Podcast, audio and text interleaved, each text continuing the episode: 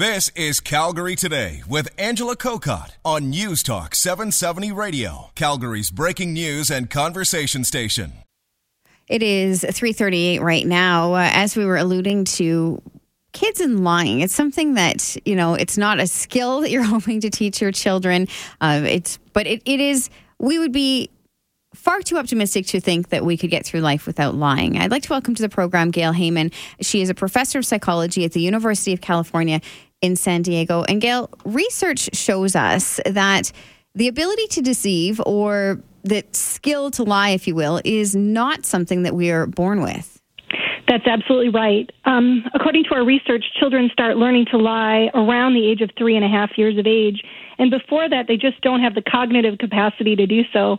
Most people don't think of lying as something that you have to be smart to do, but it really does require an understanding of the whole idea that other people can have false beliefs. Children aren't born with that. They have to develop and understand that idea. Do you think that's something that is a behavior that they observe around them, or is it something just through life experience they realize that it's a skill they'll have to have, or both? Both things are important. So, you know, children are observing lying well before they're 3.5, and they don't start doing it. So I think you need both the social experience and to observe people lying, and also to experiment with it to get that, and also to be able to have the whole understanding of the idea of a lie for it to actually start working and for you to start doing it. Tell us a little bit about this particular study. Yeah, so in this particular study, we actually wanted to watch children learn to lie for the first time. Mm-hmm. And most developmental psychology research on lying is kind of a one-shot deal where you go and you do an experiment on a child and then you leave.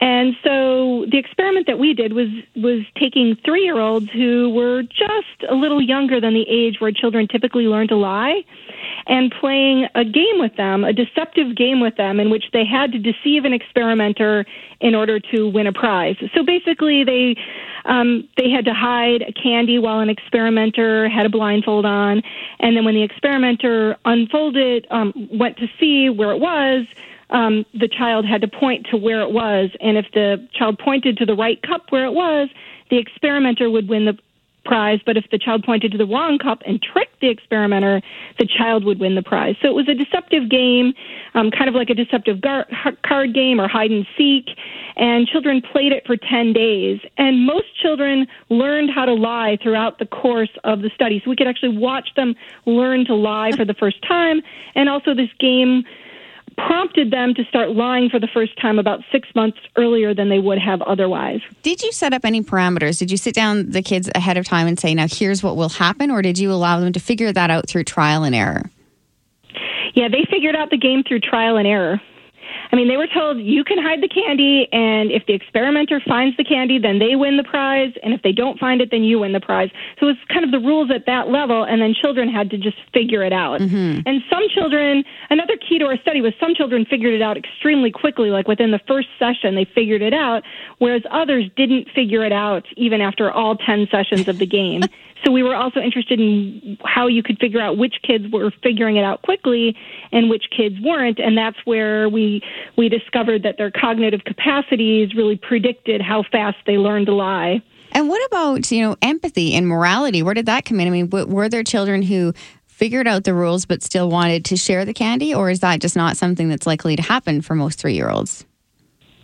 That's a great question. There's lots of other research showing that 3-year-olds and younger children even have empathy and want to help others, but it depends on the context. So if you were playing a competitive game with your friends, you'd try to win the game, and that's the same thing for children, even though you might have empathy and help people in lots of other contexts. So I think we all have the early capacity to both be selfish and to be empathic, and a lot about sort of the environment and what's going on helps us determine which sort of mindset to tap into. And what happens with this research now? What will you do with it?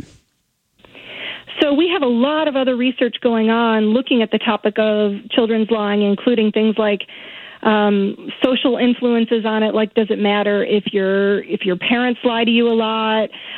Does it matter if we just have a whole range of things that influence whether or not children are likely to lie in different situations?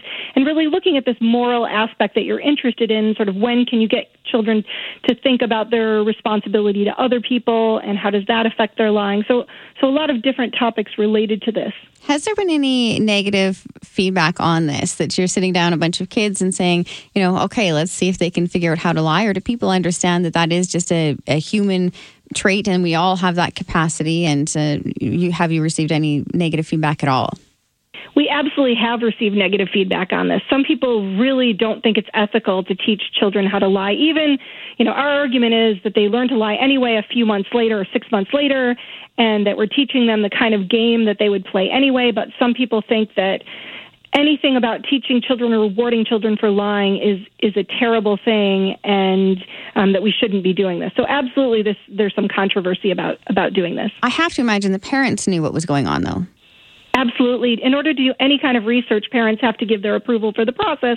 And some parents didn't want their children to participate. And as we also, you know, some children chose not to participate. Usually for children, it was more that they stopped participating after a couple of days because they were frustrated about losing the game. But absolutely.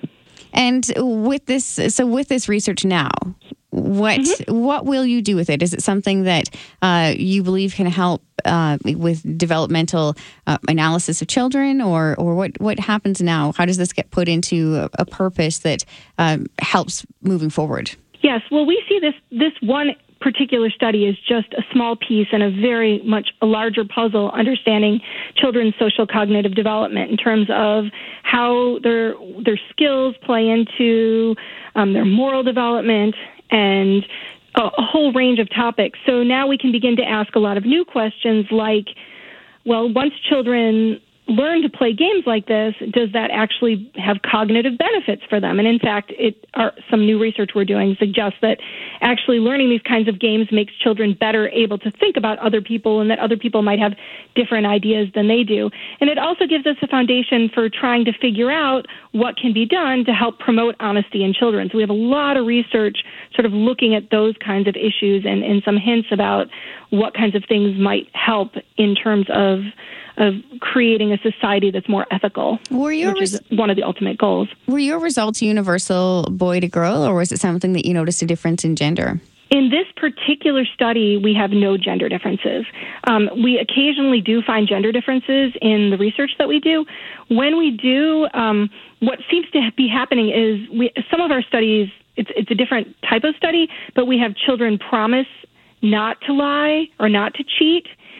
And boys are more likely to break their promise not to cheat when we're looking. This is when we're talking about still really young children, like 3, 4, and 5-year-olds.